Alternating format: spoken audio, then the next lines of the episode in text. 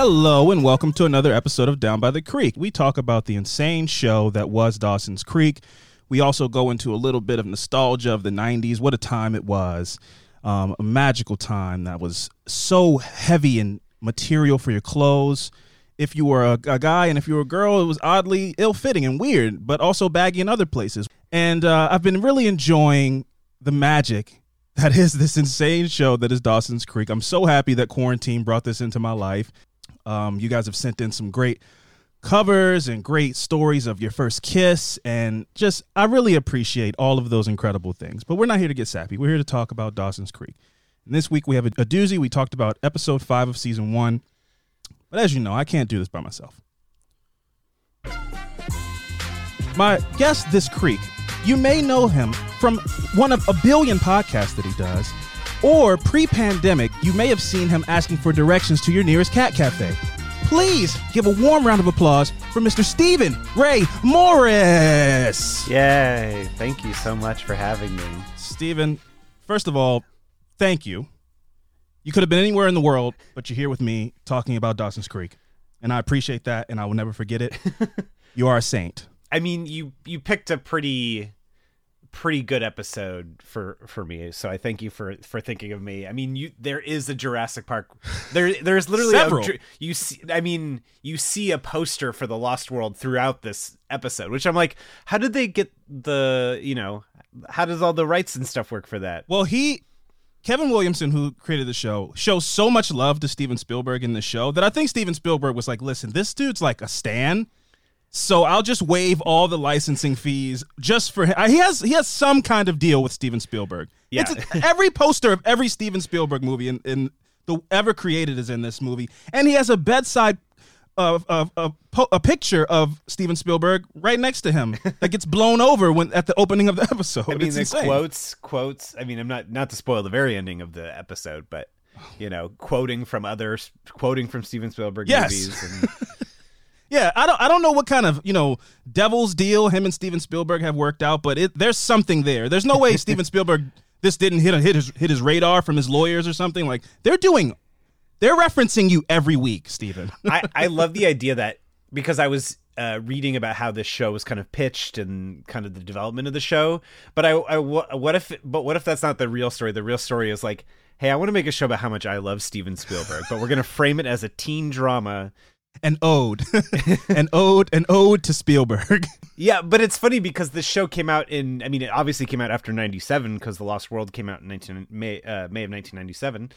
Uh, so this was like, but this was like after peak Steven Spielberg. I mean, this was not to say that I don't like Steven Spielberg movies since then, but I mean, he he has kind of abandoned this sort of peak blockbuster entertainment that I think people know him for from the 80s through the through the through the mid 90s. I mean, yeah, Lost World and Amistad were his two movies he did in 97 after taking a 4-year break after doing the double whammy of Schindler's List and Jurassic Park. So I mean, the man deserved a break, but but I love that but I mean that makes sense in a way because like me as a kid, uh Dawson would have grown up with like the best of like Spielberg kind of Yeah, in his, in capturing his heyday. I mean yeah, yeah, exactly. yeah. So uh, actually, th- it make it makes sense that the show came out when it did. Actually, now that I think about it, Now, I love Steven Spielberg, and he is an auteur in a sense. He he definitely created a blockbuster and a big film with so much wonder and, and magic that you know will be respected forever. But Dawson, he carries himself like such an auteur and like this, you know, like he's a French film savant, and to be like his for Steven Spielberg to be his you know his his pinnacle if if like Steven Spielberg seems like a guy who's pretty chill and isn't Yeah, like condescending to people. Yeah, like, like, I mean, he's not challenging. insane. Yeah, it's like he just makes fun, great movies, and Steven and, and Dawson's walking around like you know, talking down to people and belittling people. But I mean, if you're a ki- if you're a kid who wants to be a filmmaker, I could kind of see. Donning that, that- persona. Yes, exactly. I mean, when I went to college, I rejected all that stuff and was like, I'm gonna watch. You know, I'm you know, being a film student in college, it's like you know, I'm gonna do French New Wave and Yeah. uh, you know, all this stuff. And you know, for me, that was like turning away from all that the Sure. stuff I watched as a kid. Um, it's funny to me, and I, I don't know how the agenda is going to go, but I have to address right now the whole morality thing that Dawson plays in this episode of like the Jurassic morality, which I was like, no. And this is a show that has so much big dialogue that nobody. It's, it's like kind of the running theme of this show. Everybody's like, why do they talk this way?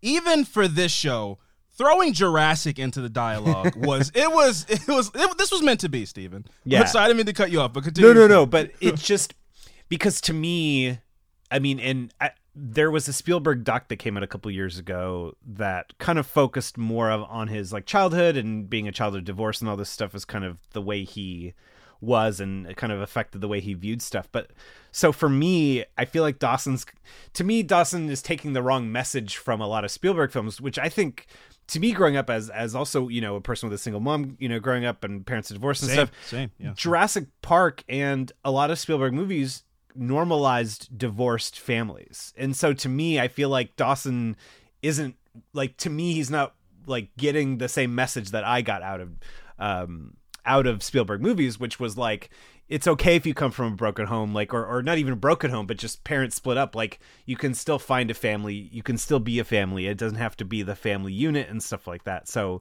to me, that was kind of I'm just bringing it up now because this is that was the running theme in my head watching this episode was thinking because they even mentioned like the themes um with the old racist lady of the Yeah. um, the Frank Capra and Steven Spielberg like he talks about movie themes like he Yes. says movie themes in this episode the, that phrase Oh yeah, Dawson's constantly breaking the fourth wall and analyzing his life in film terms and, and things like that. But yes, you bring up a fantastic point, and I think that the reason I, I give this show too much credit a lot of the times, but then sometimes I feel like it's on the money. Sometimes I'm like, this wasn't an accident.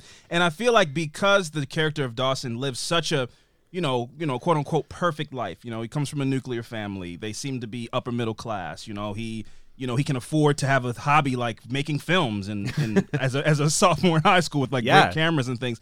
I don't think he can see those elements, and people point that out to him. As when we get to you know when we get to everybody talks to Dawson.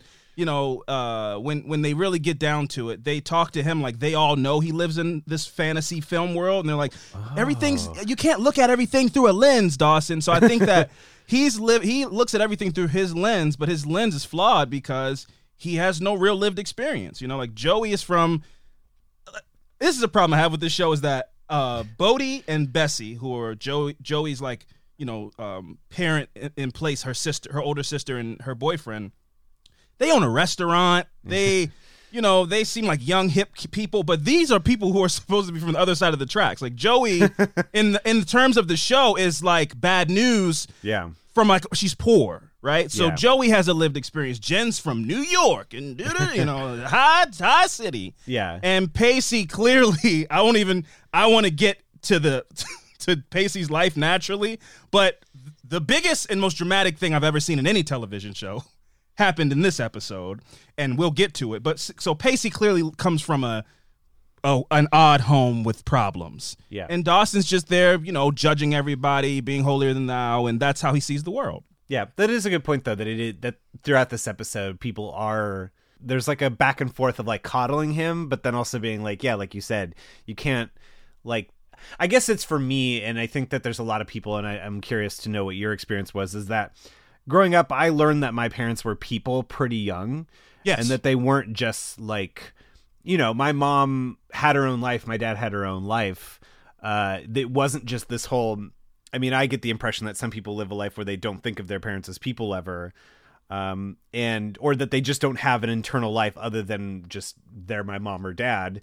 And so for me, I feel like I, I might have been somebody who would have been giving Dawson a hard time of like, no, you got to show how it really is, man. You know, like, yeah. Everybody, I, I, I- again, I grew up. Um, my mom had me when she was twenty. Uh, you know, there are things as an adult I look back on that I was, you know, I feel so terrible about. Like, you know, I I think I recognized that my mom was her own individual person in some rights, but in other rights, I was like Dawson in the sense where I was like, yeah, no, your mom, and I'm hungry, so order pizza and th- things Yeah, that yeah. where I don't see that sh- ordering pizza for her is like, okay, well, I got to move some things around. I might Yeah. not be able to do this or whatever, you know. So I, I didn't see those things in in the moment. I see them now, but then there's some things. uh, There's enough things to where I, when I was a kid, I go, yeah, you know, she's single, she's going out on dates. I'm stone facing the guys that come over to pick her up for you know. So you know, it was a it was a kind of like a mix of both. So I, I Yeah. understand Dawson being like. because oddly for me to you know I'm I, not that a, a single family a single probably more more so you you might I don't know how you I'd like to hear your thoughts on this. I came from a single parent home, but I also I would consider myself like spoiled. Like my mom really you know you know uh, sheltered me, and you know I got I never wanted for anything. So at the same time, while you know, I didn't have that quote unquote nuclear family. I was kind of a spoiled kid. So I can I understand Dawson being like, it's about me. Like why I don't care what your problems are. It's about me, you know? No, I yeah, I mean I, I would say I also grew up with a mix of both for sure. And that's the thing you almost realize later too. But yeah, I guess it just was it was more of the the attention aspect, you know, where it's like you know i i w- but also i'm you know i wonder if that is also on me as well too being like well i don't want to wait for breakfast. I'm gonna just microwave my own pancakes because i'm gonna wake up at five in the morning. And yeah i was telling brenda recently i was like i feel like growing up my mom would be like yeah on saturdays like don't come in my room before 11 a.m because it's it's you know i'm tired. I, I work that. i work you know Yes. i work I had to, you know, drive an hour and a half to, you know, commute to LA to work in an office all day, and you know, so I'm sleeping in on Saturday. I got you. The fridge is full of things that you can make on your own. Actually, while we, we you actually transitioned me into my question that I love to ask perfectly, right? So, Dawson's Creek premiered in January of 1998. It was a Tuesday. So, I would like for you to you know, it's a school day. Steven wakes up, you brush your mustache, you then go. Ugh. Okay. So, well, in 1998, I would have been, I would have been, well, when this premiered, I would have been 10 because I turned 11. Um, I turned 11 in April. This April, uh, I turned 11 in April that year. Uh, probably was watching cartoons when I wake up Yes. and then go to school. I guess when, what is 11? That's fifth grade. yeah, fifth, Um, sixth. Yeah, somewhere Yeah, I was in my peak like chubby phase, like between because I because I was forced to play baseball uh, for some reason and I hated it, and so I think around fifth So grade. I was forced to play soccer. I was for- I Oh, get it. No, I, I get it. uh, so I think this was when I was like really transitioning into like video game kid. So maybe so 98, you know what? I might have gotten I might have gotten my N64 either the year before or it might have been for my birthday in 98, but at that time it was like this was like like going from like a kid who had to play baseball during the week. So like probably a Tuesday night would have been like a baseball practice or something. Yeah, But I might have been the- they're always like in the evening. yeah, yeah. This probably would have been like a fresh. Maybe this would have been like the first time I didn't have to play baseball anymore during the week, and so maybe Oh, I just filled that up with video games and TV because that's all I did. That that that feeling of like having a new game at home, and you know when you're when school's almost over, and you're like, I cannot wait to blow off this homework, and, and flick that little flick that little switch on the N64 and fucking go. Yeah. Now I have to be honest with you, Steven. I have to tell you, in my mind, Stephen Ray Morris, 1998. This is how your morning goes for me. You wake up, you grab some kind of marble, and you throw it on a Rube Goldberg contraption, right? And then it like drags you by skateboard into the the bathroom. It brushes your teeth for you. You know, it slides you down the steps. It removes your dinosaur pajamas, and then you know you're you're wheeled down the steps by some kind of other contraption from the Rube, maybe a Hot Wheels track, and then you're placed. It, it slides you into a seat, and then a toaster strudel pops out of a toaster, oh, bang, man. lands on your lands on your plate. But then you design it with the icing yourself Ooh. you you you are an, you are an artist in that sense that you you won't let the Rube Goldberg contraption design your toaster strudel. No, of course. You know, so you didn't have a mustache at, at eleven. Uh, No? no. I wish. I mean, that would have been no, but I mean, you know, mentally. I mean, again, that was the thing of like, I think I had a particular vision for what I wanted to do. Sure. which was just be pretty antisocial and just play games and watch TV Oh or you know get absorbed into all that. Um, but yeah, like making my own breakfast and stuff as a kid, I was very much like, because also I think, I think my grandma moved in around this time too. So then, Okay. uh, yeah, for a while, yeah, growing up, like my cousin lived with me for a while, my aunt lived with me, my our grandma lived with us from around this age until high school. So I was just basically just growing up in a household of like strong women who were just Yeah. like living their dramatic lives, and I was like, well, I just want to sit here and play video games, you know, like. uh, I think that maybe sets the scene even better, and then also my sister, who is Yeah. like we're basically the same age. She's like about she's like an Irish twin, basically younger than me. I fully understand that. I grew up. My my grandmother. Um, I moved to Vegas to live with my grandmother Oh, when. I was around eight, well with my mom, and then we moved back, and, and in between us finding somewhere to be, we stayed with her grandmother, so my great grandmother. Wow. So I was constantly around these nurturing women who you know just kind of taught me. My my grandmother is like like my grandmother, not her grand. My grandmother is like a Sex in the City character. You know, she's very like you know, uh, you know, um, she's just she's just a trip. I don't even. That was my Terry. yeah. But um, Yeah, yeah. actually, yeah, I mean, now that I think about it in a little bit, there is that element too of like because I was like the only boy in the family too, so there was certainly a little bit of the Dawson-ness in the sense of like, yeah, I don't know. It's it's interesting watching this episode and thinking about the show. It's like we kind of almost take for granted that in every show there's always a main character, but it's like he is the main character in such a specific way of like there's this orbit where all these characters kind of move around him. It's really interesting. It was actually really interesting to watch how they because they really frame it in a way that's very um intense. The way he's like staring. Wait, what's Michelle Williams' character? Uh, Jen. Jen. Like the way he's just like staring at her, like like and his lip is like yes, quivering. quiver. Oh my God, yes. He he is he is living. He is living in his film, and so he knows when he's in the moments that are gonna you know play really good for the audience. Yes. You know, he's oh like, my god. he really hams it it up. is. Yeah. So, somebody so- uh, somebody needs to do that kind of show. It's like WandaVision, but like yes. even more like taking that concept, you know, of the yes. uh the sense of like a person I know I'm on a yeah Truman Show type of stuff. But you know, they like, wanna be yeah. in it. Yes. Yes. Oh my god. let's get into the show. So the show opens up, and as I've already alluded to, uh, Joey and Dawson are like every episode opens this way. By the way, they're on on the bed watching some kind of film, and uh, Steven Spielberg bedside portrait. Which also, let me say, I love Taika Waititi. Um, I, I love. There's so many uh, directors that I just find. I, you know, I think Sam Raimi made some cool films. Never is, is there a director that I was like, I'm gonna have a bedside photograph of. I just worship the ground that they walk on. You know, so I just the the Steven Spielberg photo being blown down by the winds was very dramatic to me. But also, so uh, Joey and Joey and uh, Dawson are watching a movie, but not just any movie, Steven, because this is another thing Dawson likes to do. Whenever there's an event happening in the world, he likes to watch films that are themed that. Oh yeah. So any Twister. there's the with Super Bowl weekend, I'm watching like you know, uh, remember the Titans and you know, Yeah, uh, yeah, the longest yard. So he's watching. They're watch. They just they're finishing up Twister, which is a fun movie. You know, that's kind of the first time I I saw.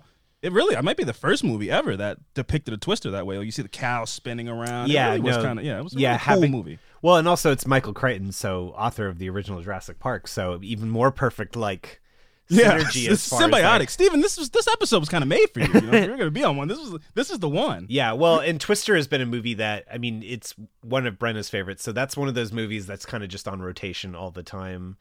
Uh, you know, when you just want to put on a on a It's a fun one too. It's a good. mo- It's like a good mindless movie too. Like you can either look, you you can look deep into it, or you can just kind of have it on, talk, jump in and out. It's one of those kind of. I like movies like yeah, that. yeah. Yeah. But anyway, as they're deciding on which movie they want to watch next, the, which disaster movie they want to watch next for his disaster seance, he I think he called it. While they're trying to figure out what they want to watch, the news comes on uh, because they're preparing for Hurricane Chris, and Dawson is uh, watching the news just boiling because Gail, who's his mom, and Bob are. This is just blatant flirting. and Capeside. All from here in a few minutes. Stay with us. Ah. Gail? Bob? Yes. Thanks, Hal. Well, Bob, sounds like tomorrow would be a good day just to stay in bed. You've got that right, Gail. God, could they be Now any more another local obvious? So, Gil, what is your view on the current situation in Bosnia? Will you be jumping my bones after the broadcast? Wait, so in this, so he doesn't like walk in on them or anything. Like, Well, at, at at this point on this episode, he now knows. Yeah. he has now caught them in some kind of way. I I don't want to be too too specific because I can't remember right now. But my point is that to what you were saying, there was a point in the show where he was accusing his mom to to to Joey that of having an affair with no evidence. Wow. And then when evidence was put into his face, Bob complimented him as a director. And he was like, "Oh, never mind. This dude's awesome." So he completely and then until until until the cheating was completely thrusted in his face again, now we're picking up this is where this episode picks up. Got so it. now he's like, "Wait, oh Bob, he complimented my film, but he is having sex with my mom." so he's not awesome. And that's where we pick up on on this episode that we're watching. the way that he has that his mom's sex life is any of his business, like the way that he moves through the world is so it's like frightening a little bit. But again, it's it's He's the puppet master. But but there is that element of like when you're a kid there you do have like a very like black and white sense of the world because you kind of the lessons that you're taught you just ape back out. And so when you don't because they and they talk about this later in the episode it's like it's like when you finally learn or as you grow up and you learn that things aren't what you were taught of like the aspirational sense there's this like ah you know you're like wait but i was told that this is how life is supposed to be and like but you know that's that's all part of growing up But you know the funny thing is, is that I think that this show, as it now, uh, just transparency, I haven't, I haven't revealed this to you, but people listening know, I am watching this an episode at a time. So I have no, I don't know what's coming, Yeah. and I, I like it that way because then I can speculate innocently. I don't, I, it's not, flaw, it's not jade, it's not flawed. I, I really am just like, I think that it's a chance Dawson's a serial killer. Now, will it happen? Probably not. Wow, but I twist. have yeah, the world's the world's open for me, Steven. There's Yeah. six seasons of this, and I don't know what's coming, so I can speculate that way. And I really think that normally in a show, a person, you know, is molded by the things that you see within the show. Every episode, they learn lessons, and that builds them. And then by the you, a character arc. By the end of it, they're a different person. I don't know if I don't think this show. I think by the time this show ends, he's kind of around the same person because lessons just kind of slide off this guy's back in a way I've never seen before, and then he finds his own version of uh, the lesson. You know, so uh, Dawson is too distraught. Steven. he has to cancel disaster movie night. And while he's while he's going through his feelings and Joey's putting on her shoes, uh, Marc Cohn's "Healing Hands" plays in the background, and you know she she as she leaves exit, exits the window, she goes she goes uh, you know uh, buckle up, Dawson. It's gonna be a bumpy life, which I do kind of miss. The I love I love cliches sometimes. Yeah. I love cheesy sometimes, and I love a good like catchphrase. Remember in CSI, the guy would put his glasses on, he'd be like, you know, this thing's got a little hot here. He's standing in front of a building, a burning building or something. Yeah. I, I do like that sometimes. well it's i think it, we accept those things in certain genres but not others and I, when why is that you know it's like why is that okay to do that in a action movie but for some reason in a drama we we give it i mean i think that's coming from my own perspective because these kind of shows were too adult for me as a kid i was i was i was even more in like even less in like dawson's world where i was just like happy with you know uh Lord Yeah, of well, the actually, what were you watching? Yeah, what I were you watching? You know, probably Jurassic Park and Star Wars over and over again. Uh, you But know, nothing like you know, no, no Wars. prime time television or. I oh, mean, I know, Wars, I know, I watched a lot of these But shows. no, nothing stuck. Like you weren't Yeah. like a Buffy. uh, You weren't like a Buffy guy. I think X something like Files was maybe like, but even then, X Files is not as adult. I think as something like Dawson's Creek, as far as like, you Isn't know, that wait? Just think about what you just said. Isn't that weird that a teen drama isn't as isn't as adult as a, a show about two adults in the FBI solving space crimes? But that's all like That- a but but it that's to me the thing about genre is that like feelings are not talked about explicitly. It's all through the you know, the aliens and those things and stuff, you know. It's but like a drama where people are just boldly telling how they feel was like Yes. scary as a kid to me. yeah, it's like this is too raw. Yeah, these no. emotions are yeah. Like, I'm like I'm like nobody talks like this. Like no, you know, we go through our lives and a telling we'll hang out eventually, you know, like Yeah. it's like all this stuff is just, you know, uh, people, uh, you know, go ask your father, you know, like it's that kind of yeah, stuff. Like yeah. you don't we're not talking. We're not talking about this. like the idea that uh, Gail literally is like Dawson, you Oh my have God. to stay here and watch me tell your father that I've been cheating on him. Like I was just like, holy shit! Like he gave himself an out. He's like, I'll leave you to this as adults. No, you stay. You stay here. I You- her I want you to hear this. I love her for that, but like if that had happened to me in real life, I would have passed out. Oh, been tra- that's traumatizing. uh, but anyway, all of Capeside is bracing for Hurricane Chris. Uh, so they're boarding up the windows of the businesses. Also, this looked like probably up to this point the most expensive episode of this season. I mean, there there's definitely there's there's giant wind machines and there's a lot of extras and they're boarding up local businesses, you know, and everything. So this this this felt big. Yeah, no, it's Even a, though it's, it's a like this- good-looking show. It is. It is. And even though it's like a teen drama, this felt this felt you know this this felt flushed out. Like there was a lot happening. You know, they, they, you know they definitely had like rain machines for some scenes, It lightning and thunder. It- Yeah. It, it, felt it felt big. Like you really felt the hurricane. But anyway, like this um, in this scene uh, leading up to you know the the next scene of dialogue. Uh, the song, you know, "It's the End of the World as We Know It." It's playing by REM. That's that's my song of the creek. I had it, it's it's a little on the nose. It's not a little. It's very it's inc- it's as on the nose as you can get. but it just felt right for that to be the song of the creek for me. So I had to pick that one. It's a great song, and it's funny enough. Like before things really kick off, I, I you know um, I wanted to ask you. You know they're boarding up these windows. Everybody's bracing for this storm. You know I had I had like severe astrophobia when I was a kid. Like I whenever there was a storm, yeah, like uh, fear of like thunder and lightning. Oh wow. I would just like try to go to sleep. It could be three o'clock in the afternoon. And it was like, and I hear like a thunder crack off. I'm like, okay, well, I'm gonna go to bed and just sleep, sleep through this mild thunderstorm. So my question to you is like, have you ever lived through any kind of like uh like event, like a storm Yes. or a you know, weather uh, event? Yeah, the Northridge earthquake um, in Oh, shit, yeah, yeah. 1995. Or no, no. 93 or 94, something like that. I was Yeah. at my dad's house in Pasadena and I learned recently because I was like looking at the dates. So because the way um the way that we handled that uh you know anybody from divorced parents uh you know I like my dad basically got us every other weekend um up until like high school and then it's like obviously can make our own decisions and we have our own stuff to do on the weekends but so weirdly northridge earthquake happened on a monday which i wouldn't normally be at my dad's house on my sister and i wouldn't be at my dad's house on a monday because we would have had school but it was a holiday because it was in february.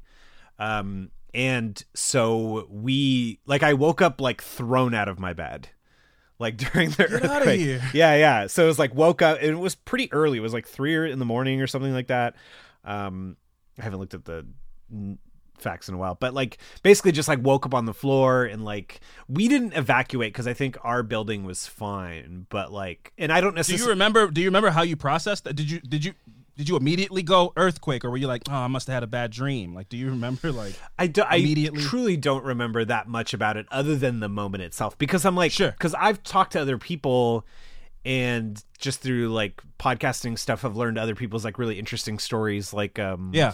uh, like Stacey Keenan, like I she uh, she was on a podcast that I worked on, and like she told her Northridge story where it's like, you know, the streets are dark and the ground is like cracked open, like in, in the Hollywood Hills and stuff, and like there's fires and telephone wires and stuff. It's like I don't I don't think we left the house because I feel I Yeah. feel like that would have made an impression on me. you know, like walking out into the str- collapsed building. I mean, I remember seeing like the news footage and stuff like that too, but yeah, um yeah i think i was kept pretty sheltered from all that but but at least that initial moment of like you know and like being like thrown out of bed that that part was the part that stuck with me you know, in my life, there's never been a time where something like we had we all had to go to the elementary school up the road and lock ourselves in for the night. Uh, Like, luckily, I've never been that, that in that situation. However, because I had because I had astrophobia, it is as soon as I'm watching TV, you know, if, you know, I, I don't know if they still do it now. They probably they must do. It's it's television. Uh, but there would be like a you know that on the corner of the television it would be like warning storm warning. Yeah, yeah. i'd be like i need to yeah i need to prepare to go to sleep because this is going to be bad. So i'd have that feeling about the mildest of thunderstorms. So really what i'm saying is i felt like that anytime it rained. I was like you know i, I didn't live through any of these storms any like you know hurricane sandy or something Yeah, yeah. But every time I got, I saw that on the screen, I was like, hey, we're going, we're to die. you know, we're, we are going to die, and I need to prepare. And, know, they, so and they use the storm very effectively in this episode i, Oh I really like the they, i mean it's if you're gonna be this kind of show your storm also has to have the same energy of a teen drama Yes. and it, oh my god, it was so, dramatic. the commercial break i mean well yeah and you're just like oh Yeah, yeah. It's like it, it, it. really was like another character in the show. It was like it was a guest starring Hurricane Chris. just like turn to the camera like Yeah. so um, you know, cut to back to the house. Now Gail is is now this is actually this is also interesting. Gail is pissed because her news station won't let her cover the storm.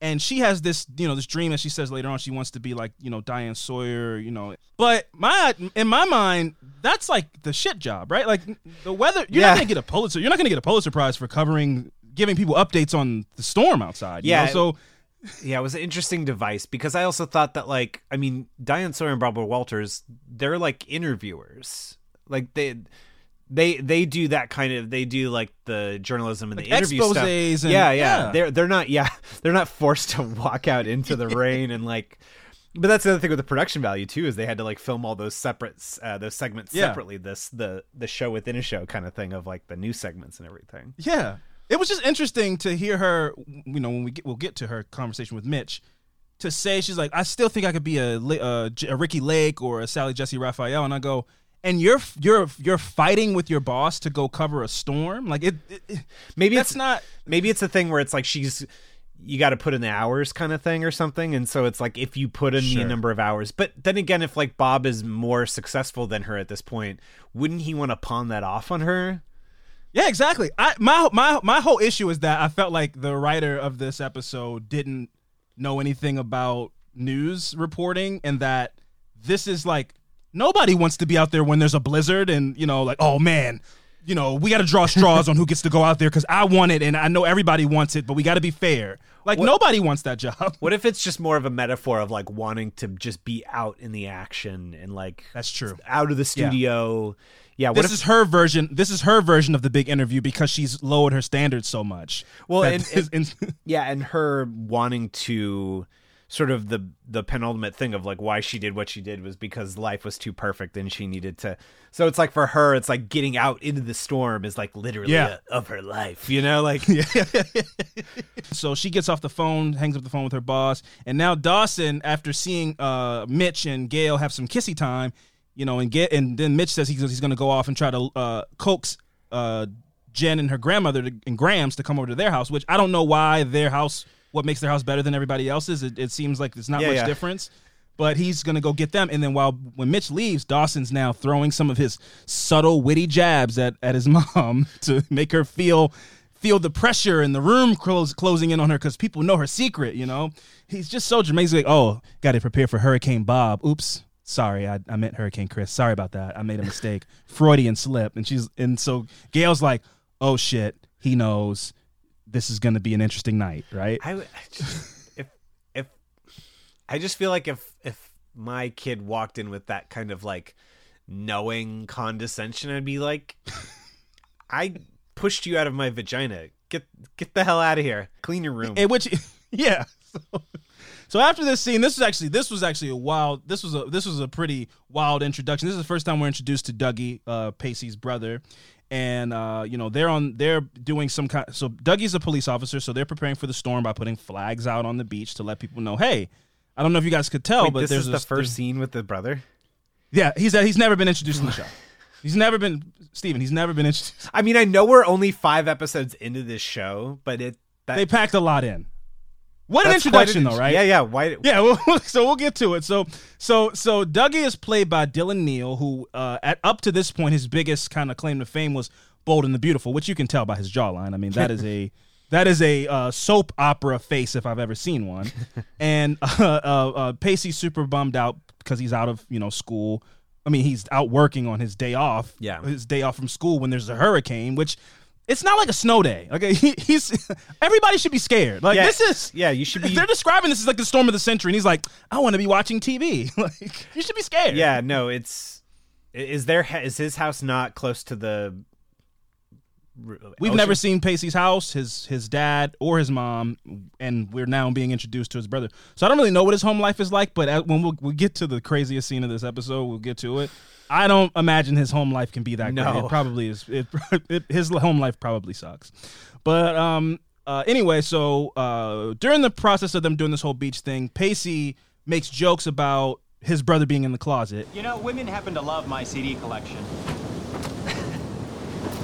Answer me this. Why did you choose a profession that requires you to dress like one of the village people?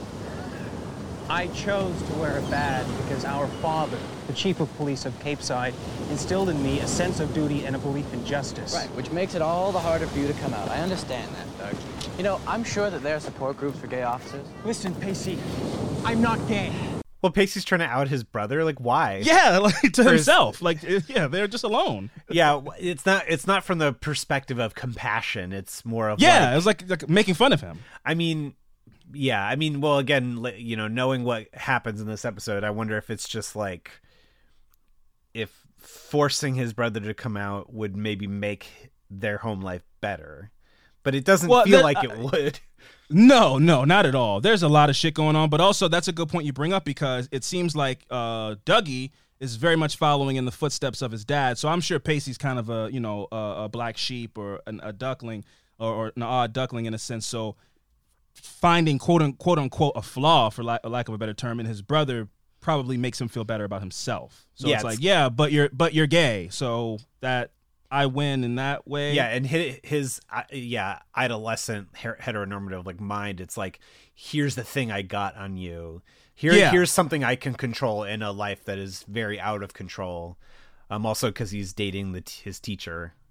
Yes, which is just what an insane storyline for the first season of a show. I know. Again, everything everything to me was like this played like, and I know that feel. I feel like that's just part of getting older. Is like we it, tend to infantilize our childhoods and stuff, and so it's like in my head, it's like we always think that the things that we watched were more innocent or something back then. Yeah. But it's like this felt insane to me. I was like, this was playing on primetime television. Exactly. You have to think it felt insane for then too. Though. Yeah, yeah. like first season of a show, uh, a, a, a, a teenager is having sex with his teacher. I mean, and I, again, I had discussed this with Laura Norton in our episode where it's like you know because it's boy student girl woman teacher, it's more like taboo than seen as wrong and and just you know.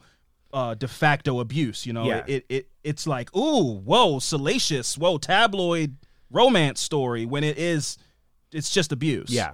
Well, no, of course, and so it's, but it's definitely not. I mean, it'd be interesting if if that was an angle that they played with, but it's obviously not. Yeah, no, not at all. It's, they're they're they're basically they treat that relationship like two people who are married having an affair. yeah. You know, it's Yeah. not treated like something that's like wrong because Because he's a child and she's an adult. yeah, yeah, it's like it's just a secret, like it's a fun secret. Well, and know? also too, there's an element of like, it's like there's a sort of a judgment on her. It's like she's so fucked up. She's like dating a high school student or something. You know what I mean? There's Yes. also another layer of like, not judgment. Well, I don't know, but or some element of like judgment on her of like she's crazy, you know, or like yes, like she's the wild. they don't one. portray that that hard though. You know, like they don't they don't outright.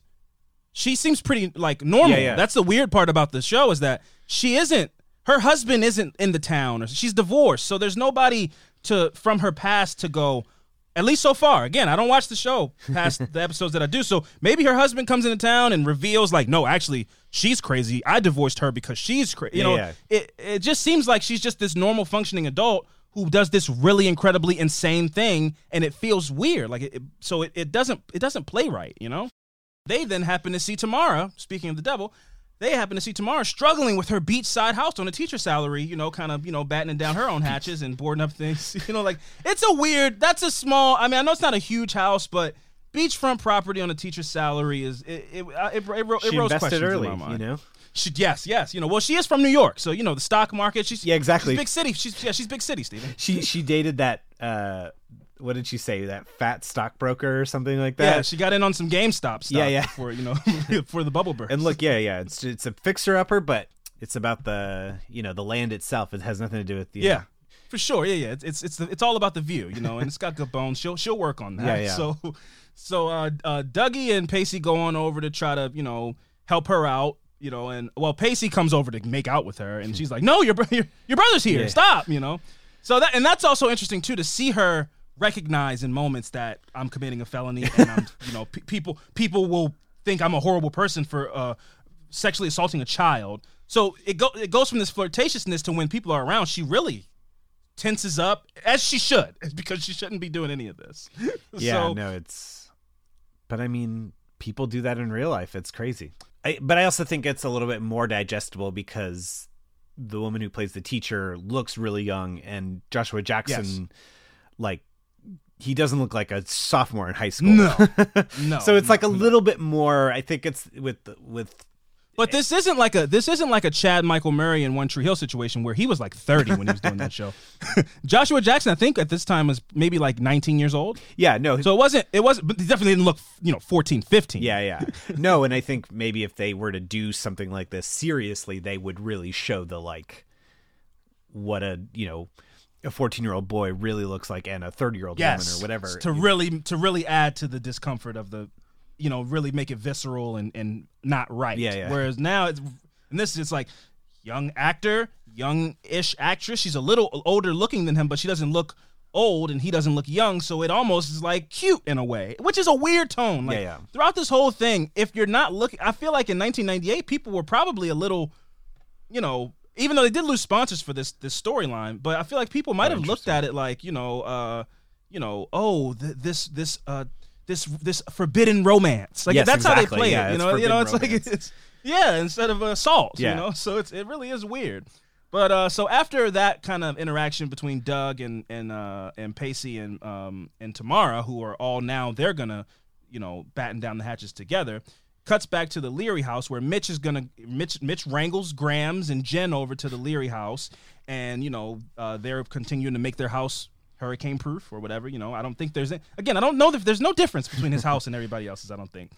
But so uh uh so Do- uh, Jen comes out on the porch to kind of you know they're kind of dating at this point, and Dawson blows her off because in a previous episode she revealed to him her past of living in you know you know when you're 14 in New York you're doing you know you're doing you're drinking la- fast life and she revealed that to him she was honest because he asked Yeah. and now he doesn't want to talk to her at all he's like dealing with his own things but also he's still dealing with that he doesn't want to talk to her so he kind of blows her off Can only do you know, one like- drama at a time, you know? yeah, I can't. Yeah, I can't deal with your shit and my shit. Your shit reminds me of my shit. It- you know, it really, really, he's he's just he's just so dramatic, man. So, so now this is you brought up racist grandma early. So, so Grams runs into Bessie and Bodie in the living room, and she gives them the coldest old lady shoulder.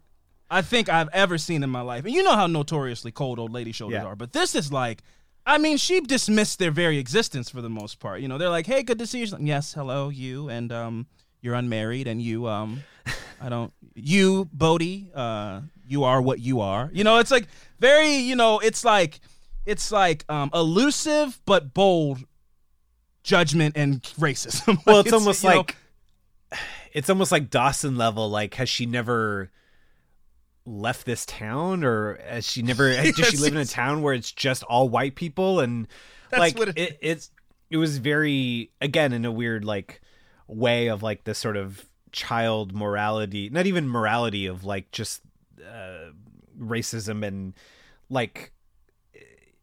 Yeah, They call it they call it traditional. I Yeah, yeah, yeah. It's like you you're doing too much. You're unwed. He's black, and this is you guys just should be married and white. but but also it's it's weird because it's like did she know about did she know about them beforehand and Yes. and then made the decision to react this way because it's like if she's having that bad of a reaction wouldn't she just not want to be there like she's choosing to be there to give them a hard time Well, what, what they what they don't show is that Mitch in the scene, in the scene where they they didn't show in that in between where he goes over there, he's like, "Listen, Mrs. Mrs. Ryan, I promise you." Bodie won't be there. Um, it's a strictly all white house. There will be no people of any ethnicities. It's going to be a lily white house, I swear. And then he lured her over with that trick, and so she. That's why she's so caught off guard Yeah. because she was she was she was given she was given false expectations. She was she was fed a lie by Mitch. this is like this is racist grandma prank show where you just Yeah, it's like, wait, what? It's like every. but that just was very i mean again watching this episode just in this vacuum again i mean i did see this show here or there growing up but like just seeing this in a vacuum it's like it's a lot going on and they're gonna throw this angle in here too interracial marriage like child, Yes. child you know not having a child before it's like it, it almost for me was like this the most unnecessary thing because at least like Yes. i'm just at least for me There's a lot happening. I'm trying to think of the them- like like you were saying before the thematic relationships between what he's going with Jen and him and then dealing with his mom, you know, but like where does where does this part deal like how does this really I guess my question is how does it relate to Dawson, you know? well, it, yeah, yeah. And it, well, no. It here's here's how it six degrees of Yeah. separation. Uh, uh, uh, uh, uh, you know, uh, uh, comes back to Dawson, but also it's a it's a character trait that they're so basically what they're doing is, and I don't like it. I, I don't like that they're using Bodie. So Bodie is, you know, you've only watched this episode, but on paper he's an interesting character, right? He's a he's a culinary artist, like he owns a restaurant. He's a very interesting character, but his character in this show is only used as a plot device to show that Grams isn't that bad. So out of the gates, you're like, oh, this lady's racist. And then she gives Dawson really good advice and they Yeah. bond about movies and you're like, oh, okay, so she's not that racist. You know, and that's the only point of of Bodie is that you you you make a prejudgment about Grams and then you're meant to flip back around because you learn over time that like oh it's not exactly about racism. Actually i'm looking out for you guys because the world's going to be hard on you. Not me though. I just want you guys to know that the world's going to be hard on you and i want you to know that. You guys i just want to let you guys know that. So she's so she's a good she's she's she's a good person. Yeah, yeah. No, again, that was that was also shocking to me where it's like all of a sudden she comes in and gives great advice and we're like, "Wait a minute, wasn't she just being shitty this like I well steven she's talking to dawson and he's great how can you not have a great time when you're talking True, to dawson but- You know, he brings out the best in people it's uh, yeah, that was yeah, I don't know. But it's just it's just very like it's i don't know Steven. well, It- it- this whole show is I, I guess know. I guess for me it's like like you're it's like saying is there a point to this? Maybe it's just the point is that for Dawson it's another example of like that kind of morality coming into play, but again, it's what does she learn from this at all? Oh, nothing. so speaking of Dawson, Dawson over here. This was crazy. Dawson overhears his mom basically having phone sex on the you know on the steps, like not in a room or in a in a in a laundry cupboard somewhere. Thank you, Walter Cronkite. Need I remind you who won the local Emmy and the Golden Desk Award? Hmm? I have more plaques and trophies than you do. Bad boy. Well, you just be careful out there. I'd like you back in one piece. Okay.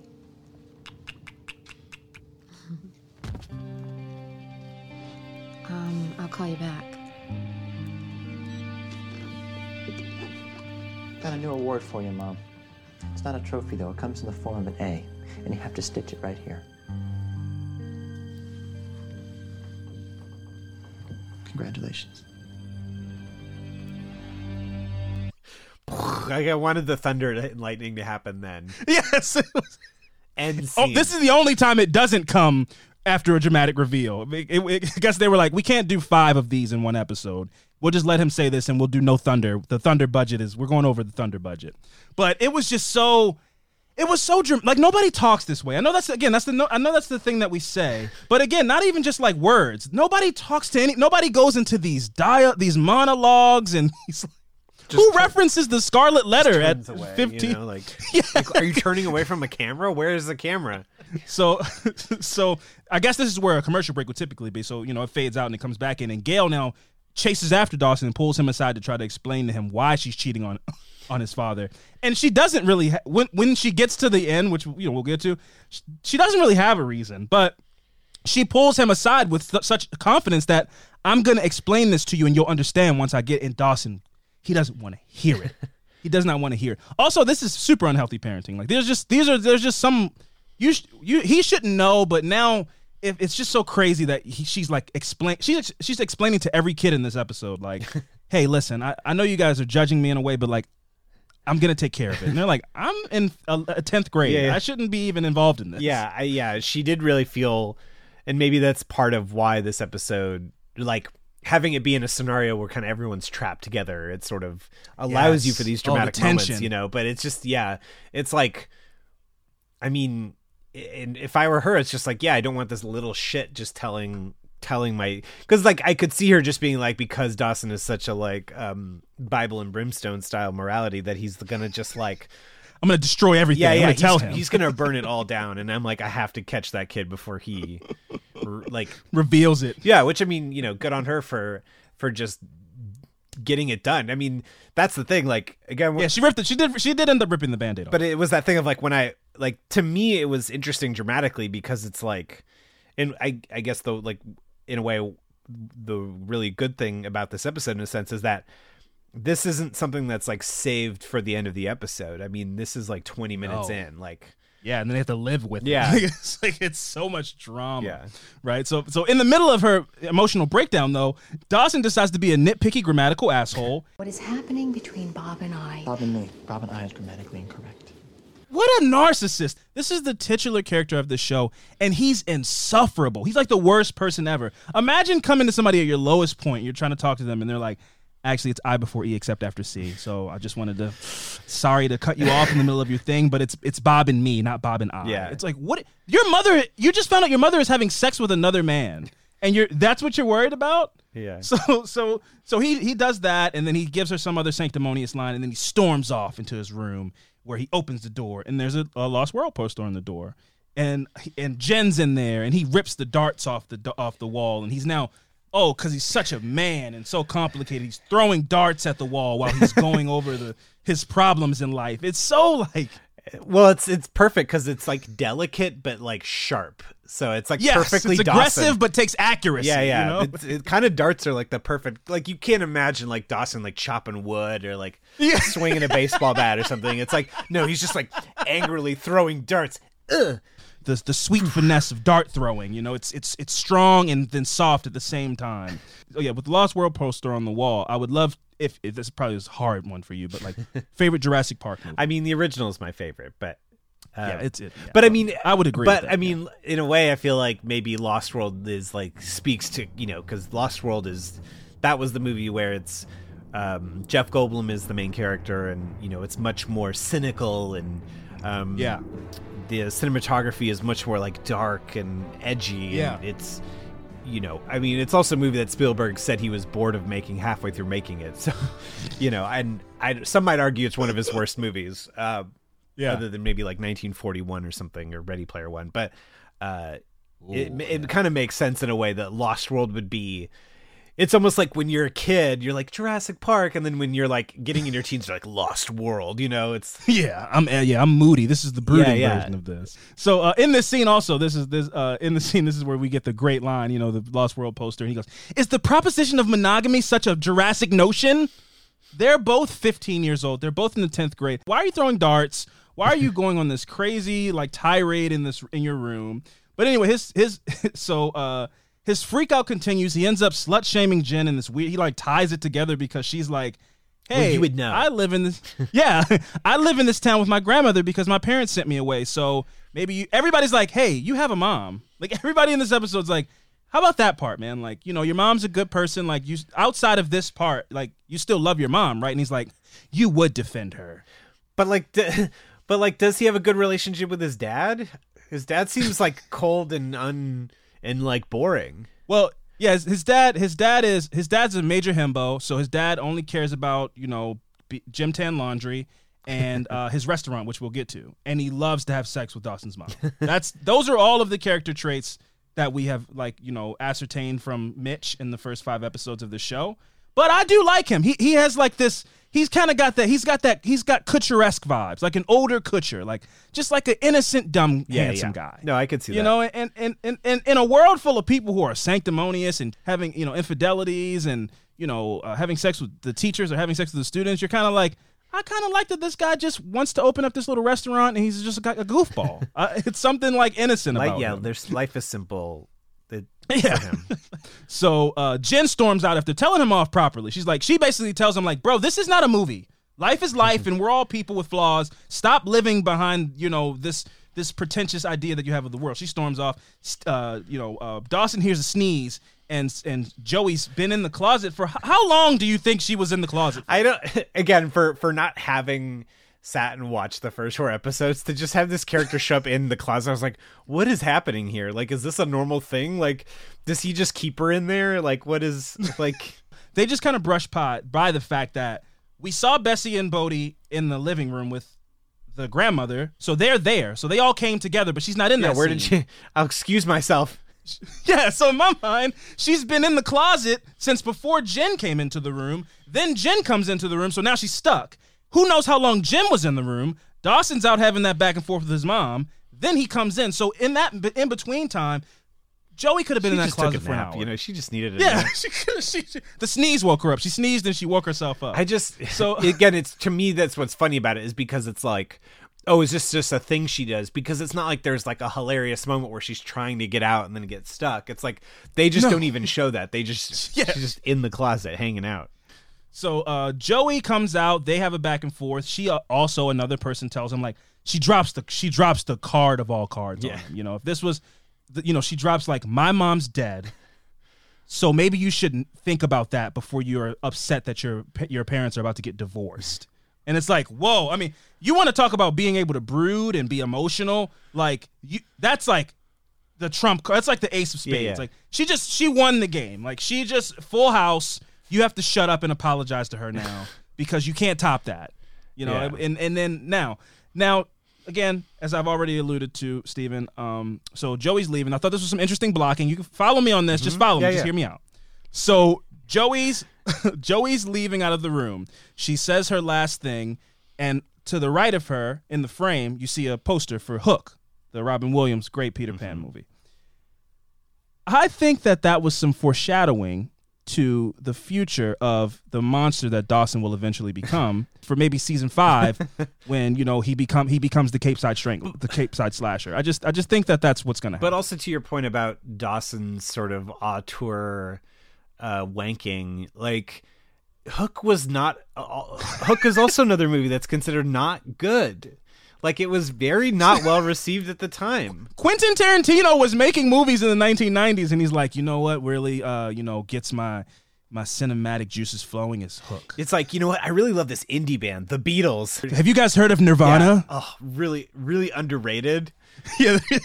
Not appreciated in their time. so uh, uh, Joey comes downstairs and you know joins everyone else in the living room. Now they're all watching Bob on the news, you know, and and and Mitch says a nice thing like, "Oh man, I hope Bob's hope Bob's doing all right out there." Just his little innocent, you know, dumb. That was pretty funny, Mitch though. thing, right?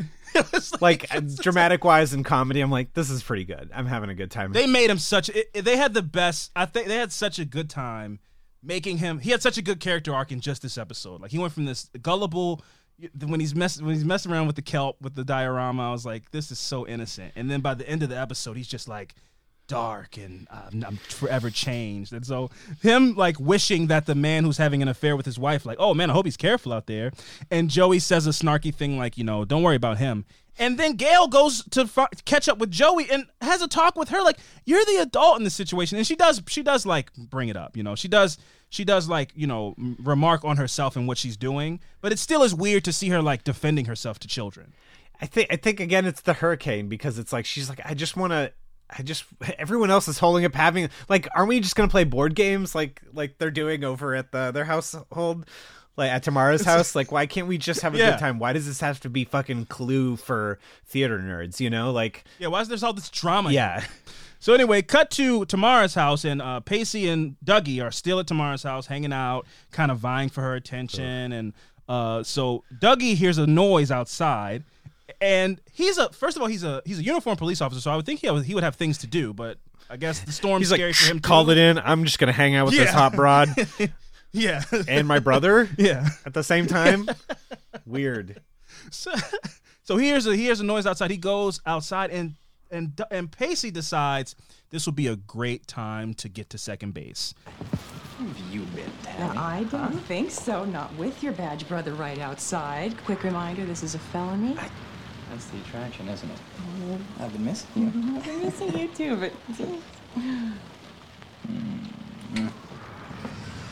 are you happy? Oh, no, no, no, no, no, no, no. Let go. Kingsley. I mean it, I mean it, I mean it. Ah. Ah. It was nothing. It was just the. Uh... And Dougie comes back into the house, and for a second, I was like, he figured it out.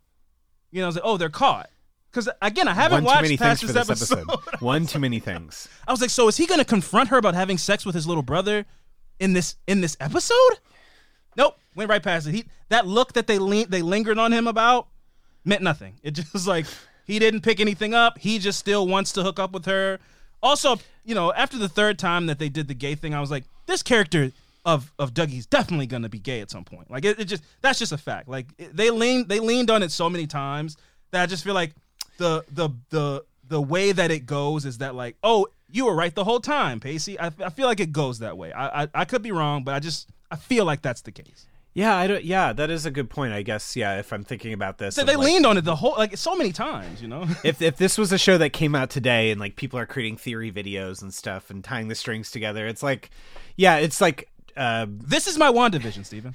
yeah, yeah, it's like Chekhov's sexuality or something Yeah. like that. You know, like Yeah. you you you you harp on the fact that a character might be closeted at the beginning of a season, you got to fire that gun at the end. You know? Oh yeah, yeah. You can't let all that build up be for nothing, you know.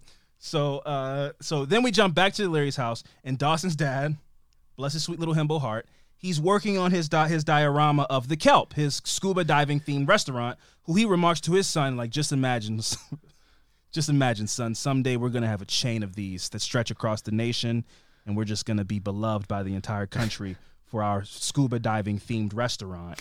And then and Dawson isn't as like, you know, uh, excited as he is, so he's like, "What's wrong?"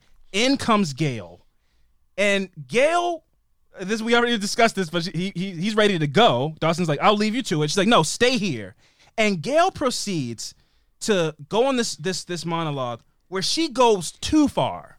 What I am saying is, for the past two months, for the past 62 days, every time that I've come home late, every time that I have made an excuse to leave this house, every time that I haven't been with you.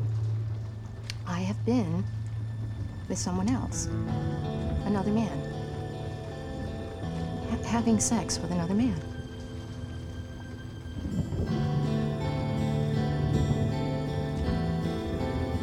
Every day when I wasn't home, when I told you I was staying late at work, when I was going to the grocery store, when I said I had a Zumba class, I was out with somebody else, another man, having sex intimate sex better sex than we've ever. And it's like, why are you? Why, why, do you? Why do you keep going and sticking the knife in deeper? And he let me try anal, you know, like or whatever. yeah, he like, let me peg him, you know, or whatever. Yeah, it's like what? Yeah, you're like.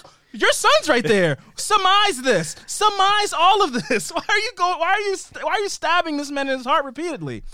Lightning, thunder, boom, power goes out. Incredible commercial. Was it oh commercial oh break? It had to be commercial break at the time. It There's felt no like way it. they it felt like I was like, is this the end of the yeah, episode? That, yeah. that would be crazy. uh, it is a very intense scene because it, I mean it's kind of cool in a way that um that they decided to do it that way in a weird but it's it was real. but it's almost like it was it was like raw. But i was like they couldn't can you imagine if it was like dawson didn't get to witness this? He would be a you know he wants to be there for the the juiciness of it you know? Yeah.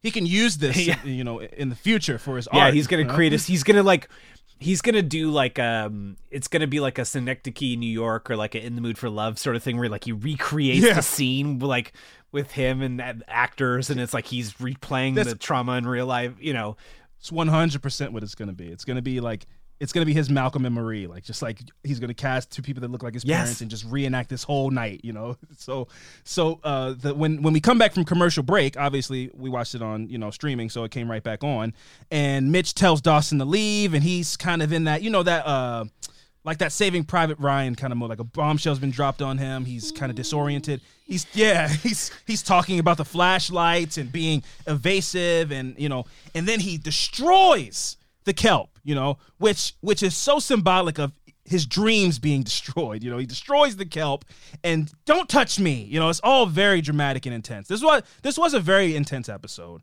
And he says, "Don't cry." You know, it was just all and so intense. Yeah, no, and that was more re- to me. That was like, it was a nice balance of because that to me is like more realistic to me or what I would yeah. consider more re- a realistic reaction, where it's like, yeah, you don't, you literally things have been perfect up until now. Why, why would you be like, how would you? Because so many times in life, when people confront people, it's like everyone already knows, and it's just. It's just you replaying the arguments that you've had in your head. You're like, maybe he probably didn't know that his uh, that Gail was cheating on him, but he probably knew something was wrong and it was upsetting him and so you're almost like ready to like when you finally hear the answer you're like oh i'm not crazy. Like things have been different and something's been off about our thing. Um but in a way it's like this was like kind of um i think it was like a nice balanced reaction to the sort of like just boldness of like yes. our son will watch. Our son will watch. Yeah. you stay you witness yeah. this. You stay here. You stay and you watch me tell your father what i've and done. you're just like yeah, like his reaction is perfect, like in that sense of like I don't know how to respond to this. This is insane. Yeah.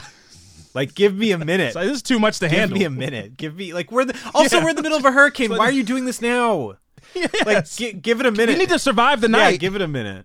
Again, I, I, I think so far, there's you know obviously there's, there's many seasons and everything, but up until this point, this is the biggest, most dramatic, most feels like a big budget, you know, you know, shot very well episode, and and I I really did enjoy. I enjoy all of them for different reasons, and I enjoyed this for several reasons. One of them actually being that I thought this was like done and shot very well. I thought they they made the storm a part of the show in a really. I cool mean, way. in a way, it's like a bottle episode and that kind of thing, where it's like this could Yeah. be a movie. Like it'd be called Yes. The Hurricane or like Dawson's Exactly, Hurricane, yeah. you know, or something like that. yeah, yeah, absolutely.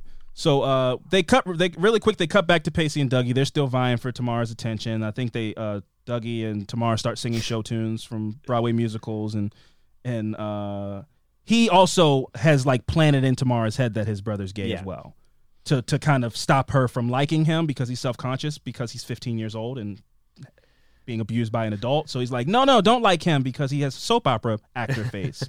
so he's gay. So don't don't even entertain him. Yeah, he's a gay. jealous guy. Yeah, he oh oh Steven, you you haven't even other episodes it's got borderline insane. like it, it they, if you put the right music to it, you'd be like, "Oh, she's not safe." And you shouldn't feel that way because she's the Yeah, villain. yeah. But there's been episodes where you're like, "Oh, he's he's going to hurt her because he's so obsessed with her." But anyway, we cut back to Bessie and Bodie, and they've been having this episode long debate about circumcision. And oh, I you forgot. know, I completely should- forgot about that.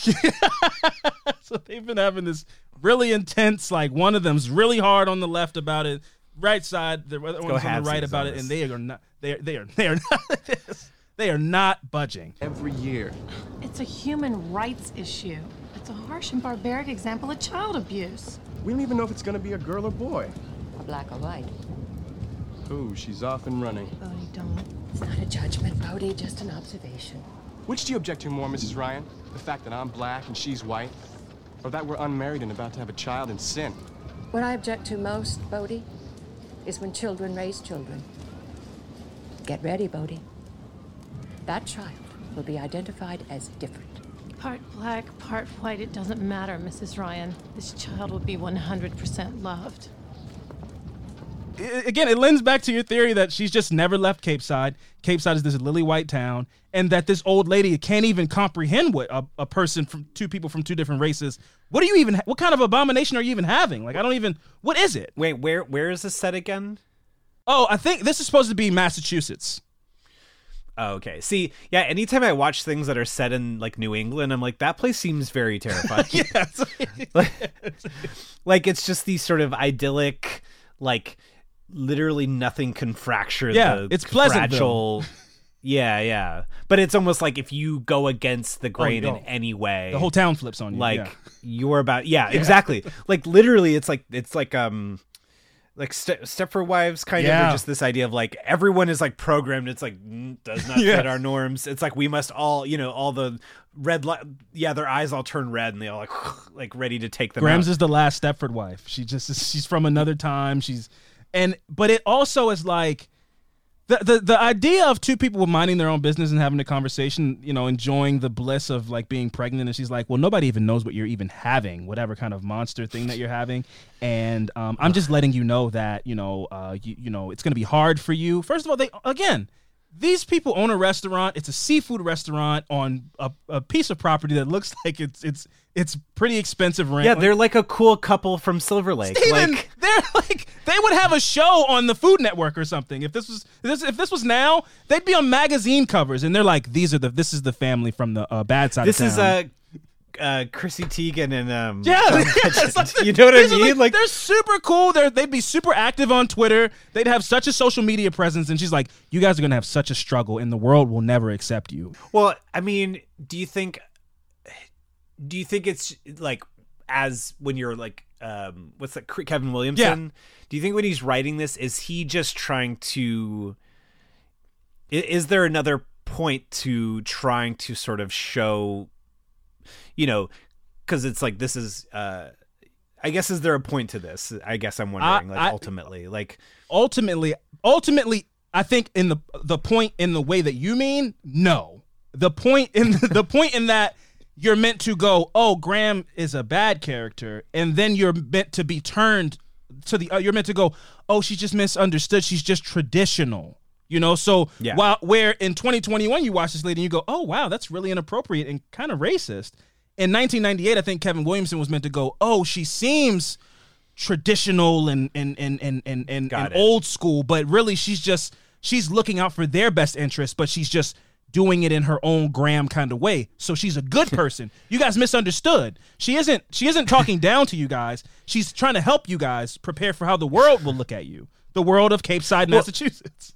Yeah, I get. Yeah, I mean, well, it, it's that kind of thing of like when it's sort of revealing when people who like when somebody's like making fantasy and they're like really staunch, but they're like no, but like when they get called out for like making their fantasy only have white people and be that, and it's like no, but that's how Yeah, it was, and I'm it's like sticking to the- how do yeah. you know that's how it was? and, and actually, if you look at the history, that's not how it was, and you're just buying into sort of a um a cotton candied, you know, uh, uh, uh, fantasy version of what fan of you're being like, oh, I'm making some realistic medieval thing, and it's like, it's that kind of thing where it's like their decisions of how to show things is actually more revealing about the person making it Absolutely. than what it actually Yeah. is. And so that's, I guess that's what I was curious about the show. If like, if he's making a point or trying to make a point about sort of portraying a, a, a you know, maybe this like, um, close knit, uh, you know, town Yeah. that is very, you know, traditional. Well, she's it's, it's it's a very Like, small cast. Like we don't get to see a ton of other people. So Grams is the first person that's even said anything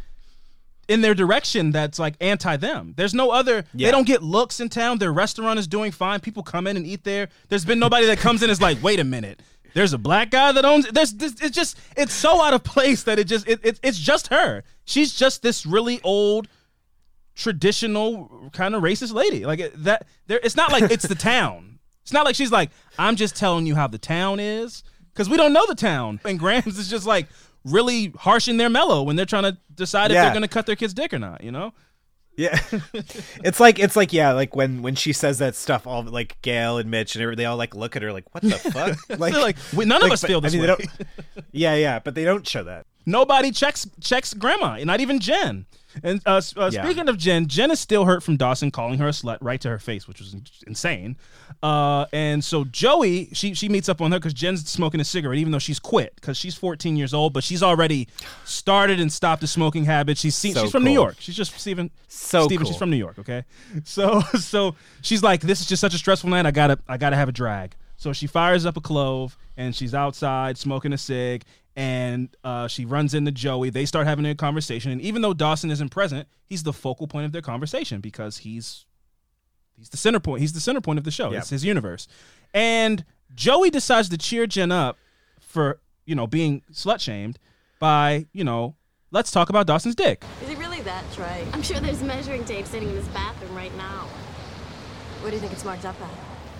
What do you mean? Oh, come on. Do you think Dawson's got a pistol or a rifle? How would I know? Uh, oh, come on.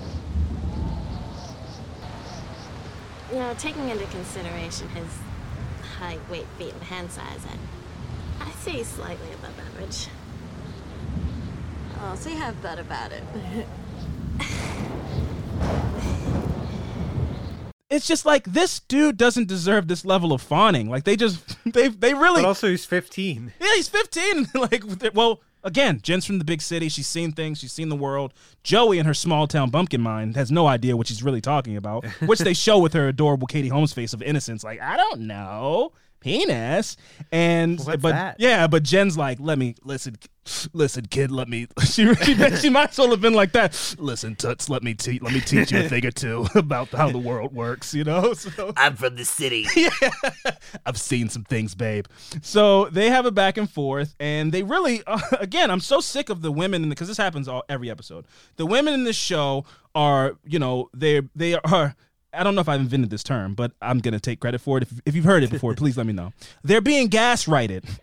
Gaslighted. They're, be, they're being gaslighted. They're being used to apologize for Dawson. It- you know, it's not that when he when he slut shamed you or when he said an insensitive thing about his mom in front of a person whose mom died. It's just that he is such a good person that he's holding people to these standards of. It's not his fault, Jen. You need to you got to learn to like forgive him because he's just so awesome that he has high stand. He wants everybody to be awesome, and we we all constantly fail him. But it's not his fault. And these are these are coming out of the mouths of the women who were slighted by him. Jen was disrespected by him, and Joey's been disrespected by him. But they're also used to apologize for him for his self righteousness. And Joey and Jen literally bond over his dick. Like they become closer as friends over a conversa- a conversation about his dick. This is like This is like the reverse Scott Pilgrim. yes, yes, yeah. He's like, no, I'm awesome. Like you, you, you all have to defeat me and my awesomeness. My exes come together to defeat the new girlfriend. You Yeah. know?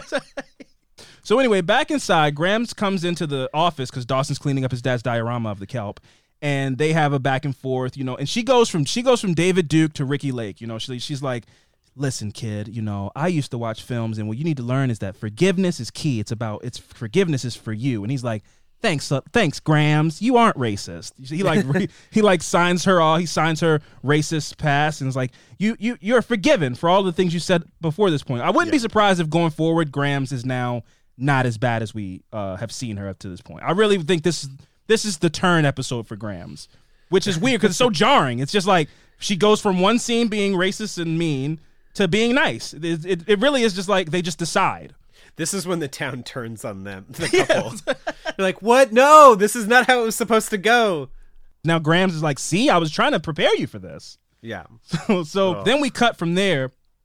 We're back with Pacey and Dougie and Tamara, and now Stephen, in my opinion, this is the craziest fucking scene of the episode, and one of the craziest scenes I've ever seen in the show.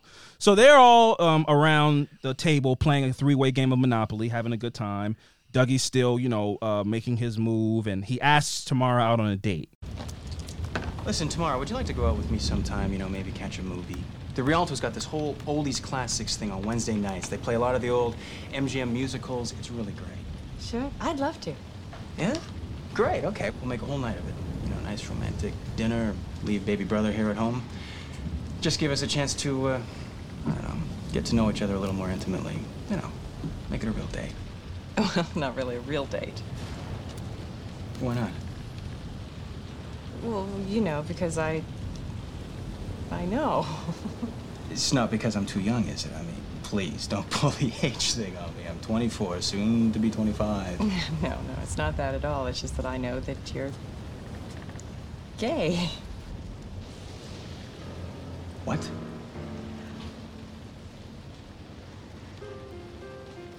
Did you tell her I'm gay? No, I guessed it. When, when I lived in New York, I lived on Christopher Street. I have good gaydar. You told her, didn't you? Tell her I'm not gay. She has gaydar. Tamara, I am not gay. It's okay to be gay. That's exactly what I've been trying to tell him Tamara. All right, you tell her right now I am not gay. Guys, guys, hey. He pulls a service weapon out, In, Steven. in, in, a, in an episode, in a show that surprised me every, I mean, credit where credit is due. Everything I was not, ex- I was not expecting things to happen. Every every turn, it is more dramatic than I think it could be. And My when you end this episode with somebody pulling a gun out, like on his brother, on his brother, over a game of Monopoly. Steven, my jaw, my jaw hit the floor. I was like, "Wait, wait, what?" And then I really was confused about the tone of, the, of this because now it turned into now they're playing this weird game of chicken, and every Yeah. the music has stopped. It's not funny anymore, and so they're playing this weird game of chicken, and then Pacey acquiesces as if he's to say, "Well, I'm gonna put it into this because he might shoot me." Because really, what are the stakes? If he, your brother's holding a gun to you, just keep going with the bit. But he doesn't, be, and that tells me like he might actually shoot me. So let's let's go ahead and let's go ahead and stop the funnies now. He's not gay. And then, in the most American psycho shit I've ever seen, he goes, "He's not gay." All right, cool. He's he like smile. It, it oh Steven, it's, it sent shivers down my spine. It was it was so chilling. He goes, "All right, cool. Whose turn is it?" He puts his pistol away and is like, "Okay, cool. We can get back to having fun now." I mean, the scary thing is that that probably happens, that everyone's too afraid to be. So everyone does go back to normal because you're like, I cannot address. He has a gun. He has a gun. oh my! I mean, yeah, I didn't realize we were getting into like OC territory here. Like once you pull out a gun, I'm like, mm, what you uh, you know, like you know, the SNL parody. Like, Yeah, everybody's getting shot, like, and then everybody has a gun. Yeah, it's insane. look, I'm, fr- I'm I grew up in Orange County, so you know, we all just it really was that dramatic. It really was that dramatic all the time. Uh, yeah, I was surprised that that that guns were at play in this show because like they've never been. It's never Oh. gone this far. It's never gone this far.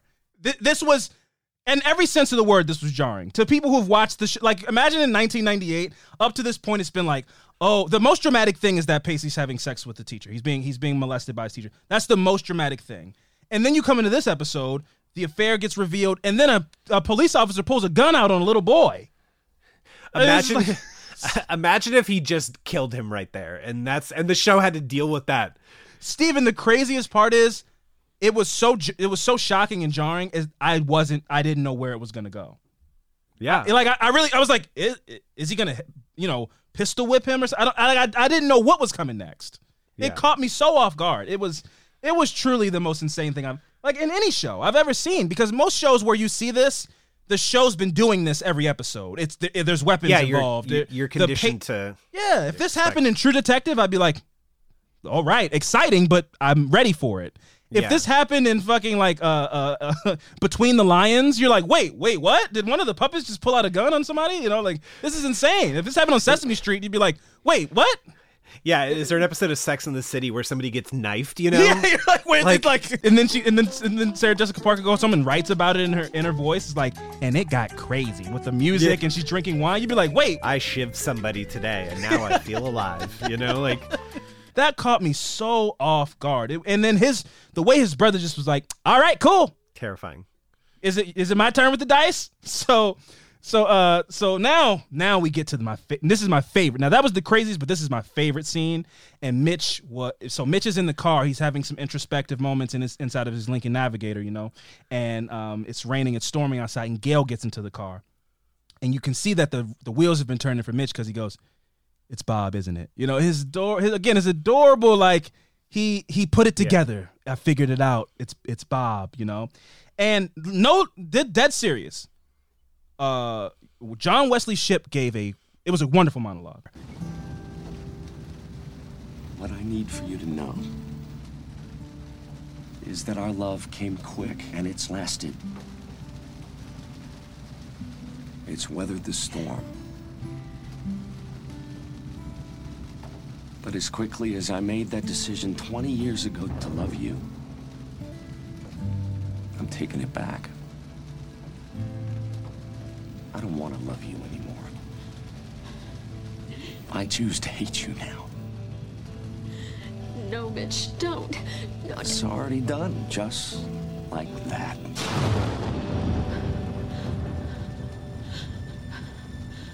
So I suggest you get out of the car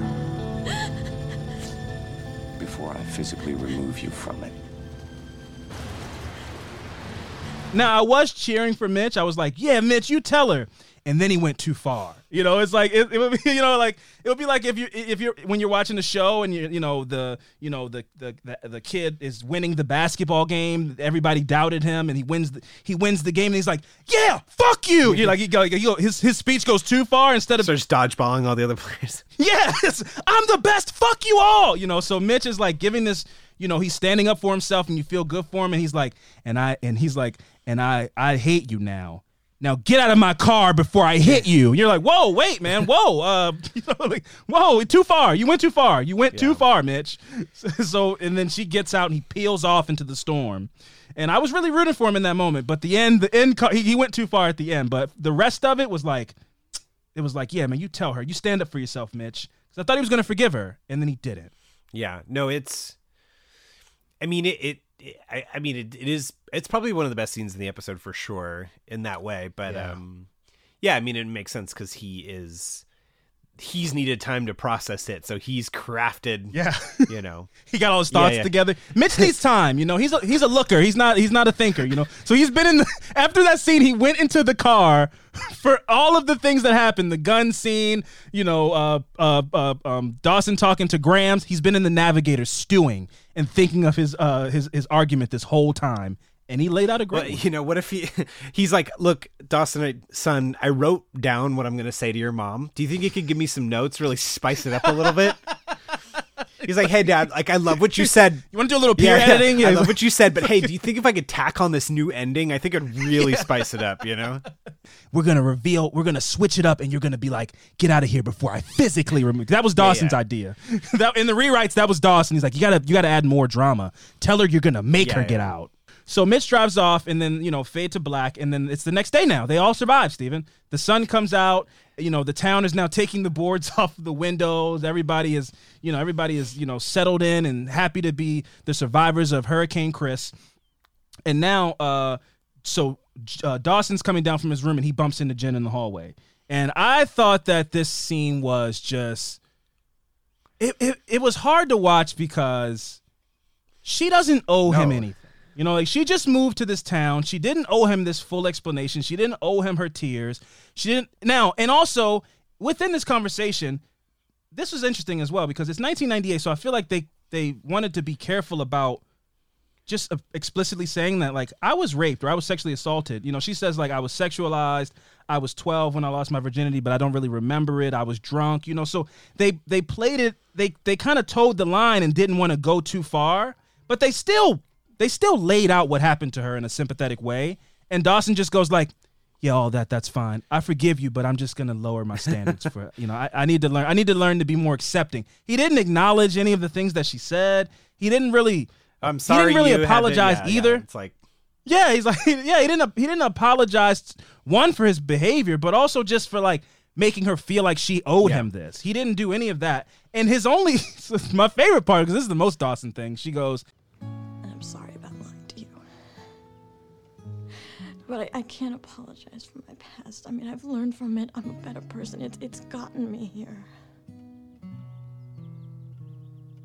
And this is my chance to start over. This is my chance. And it would be really nice if you'd be a part of that. On one condition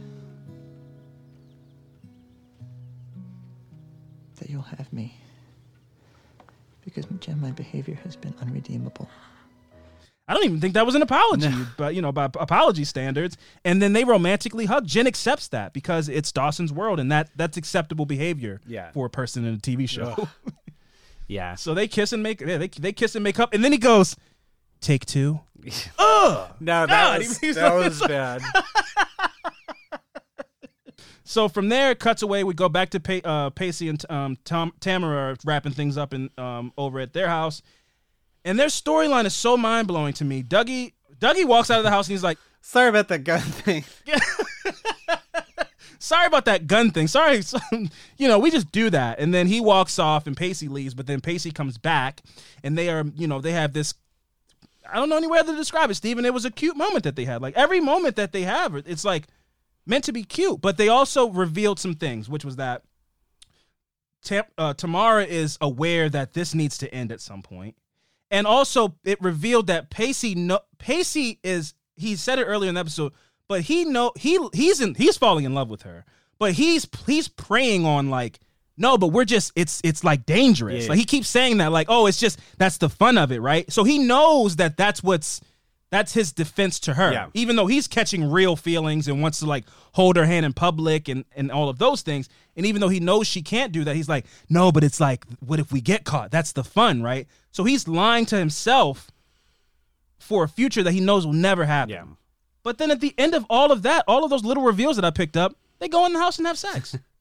so everything that you kind of you're like, oh, okay, they are starting to crumble. And then it all just gets thrown out the window because they're like, all right, let's go have sex Well, now. let's worry about that another day. You know. Yeah, you know, to, we have today. The storm's over. We survived the storm. Dougie's gone. Let's do this thing.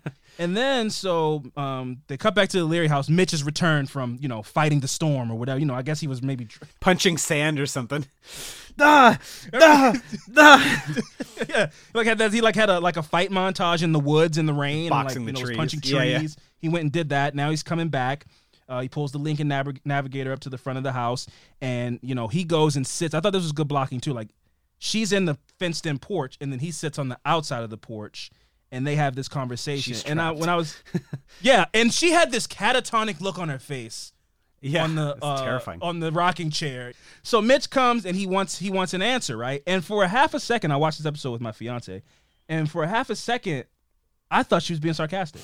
for half half of that conversation, I was like, is she gonna flip this on him? Like, life isn't as perfect as you think it is, Mitch.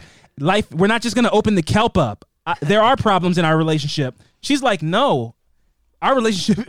Our relationship is great and perfect, Yeah. and that's why I did it, which la- gives him no closure. Yeah. It's like, oh, I, I was well, too you could awesome. just do this at any time. Yeah. I mean, yeah. I mean, obviously, I, I, I, you know, I do sympathize with Mitch too, but like, Um, I mean, I think maybe it's just the '90s thing of like showing a character feeling that malaise of like life being like too Yeah. perfect, you know.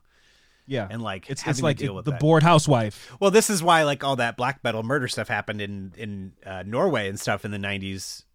Yeah, in the '90s or like the late '80s, '90s and stuff because it was like tons of like life was just too good, so kids were bored Yeah. and they're like, "What if I just practice black metal and murder people?" That wasn't a very good Norwegian uh, impression. Sorry, but that was Norwegian enough, Yeah. you know.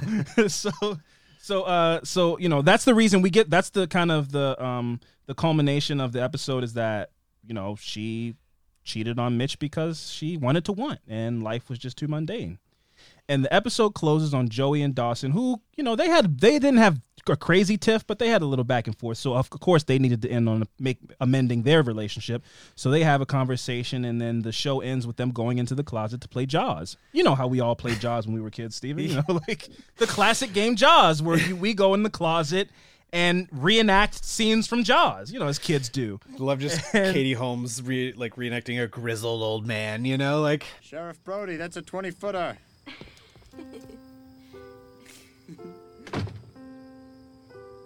Why does I think he's come back for his noon feeding? Gotta get a shot at this August head. Smile, you son of a bitch.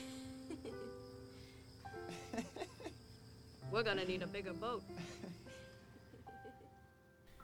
I don't know how he gets to do this stuff, man. Yeah. You know, th- people people can't sing certain songs like they they choose to sing. You know, non what are they? What are they? Non-denominational songs, like songs that you can Yeah. just or like that aren't are copywritten. But he can reference Steven Spielberg for an entire episode. It's insane. Yeah, it's. I mean, it's cool. I mean, it, it is. You know, people, Oh, it is cool. people, you know, people do.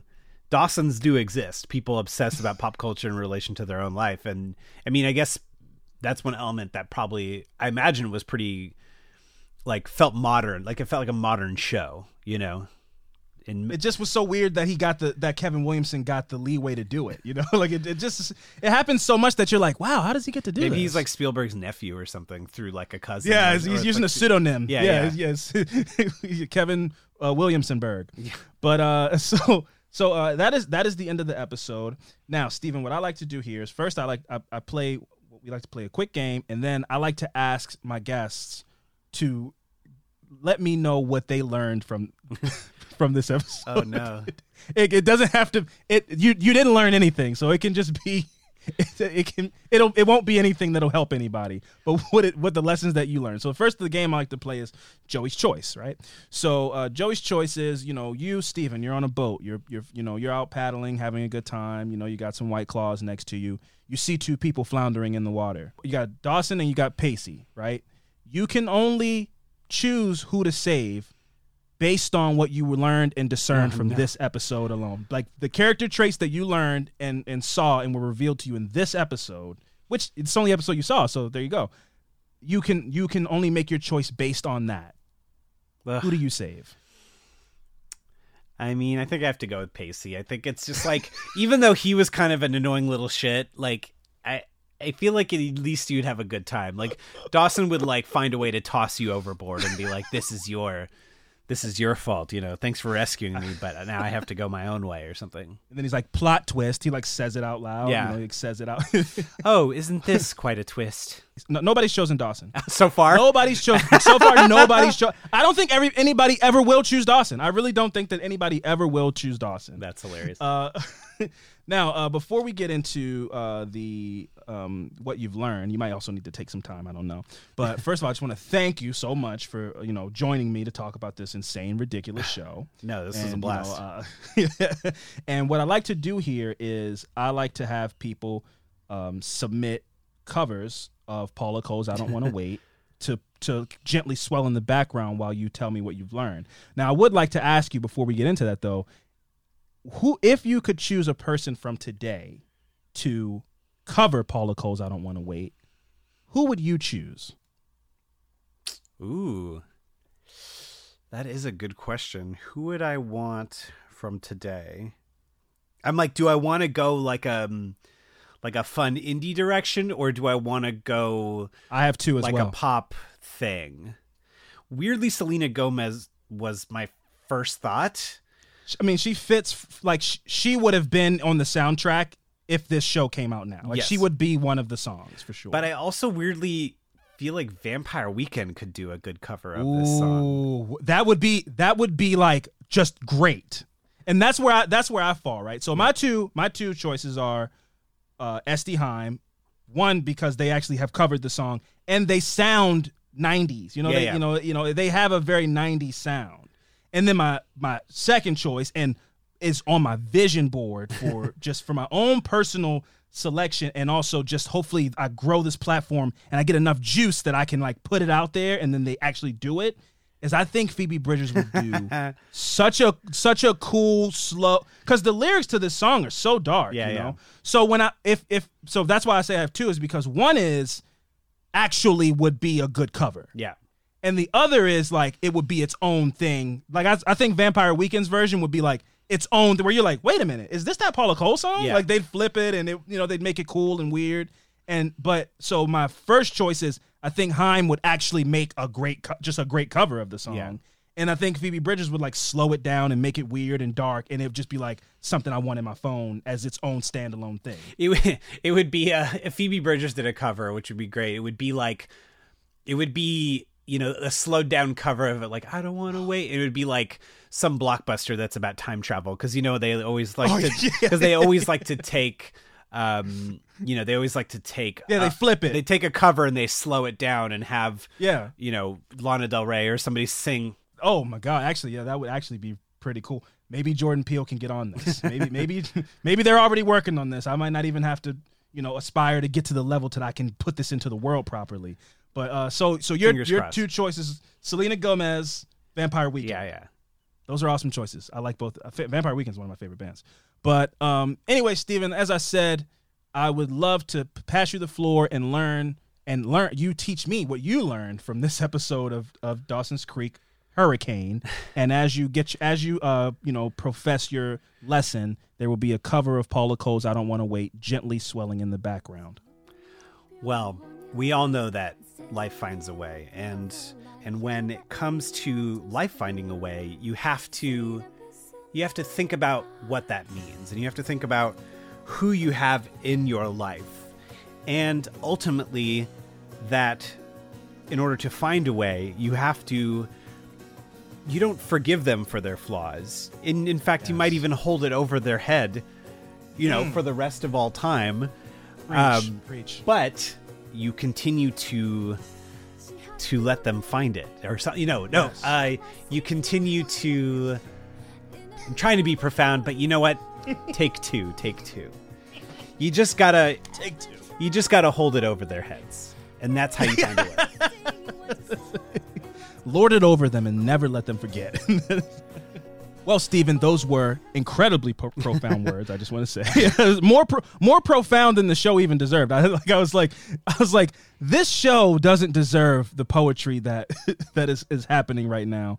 But I'm touched by your words, and uh, I, again, I want to say again, thank you so much for being a part of this. And, No, it and was such a blast. along. Uh, and uh, you know, I would love for you to take the you know a second if you want to plug anything, if you want to you know uh, you have any projects coming up or anything like that. You know, the floor is yours if you want to you know plug those. Yeah, sure. I mean, uh, you can always listen to my Jurassic Park podcast, See Jurassic Right.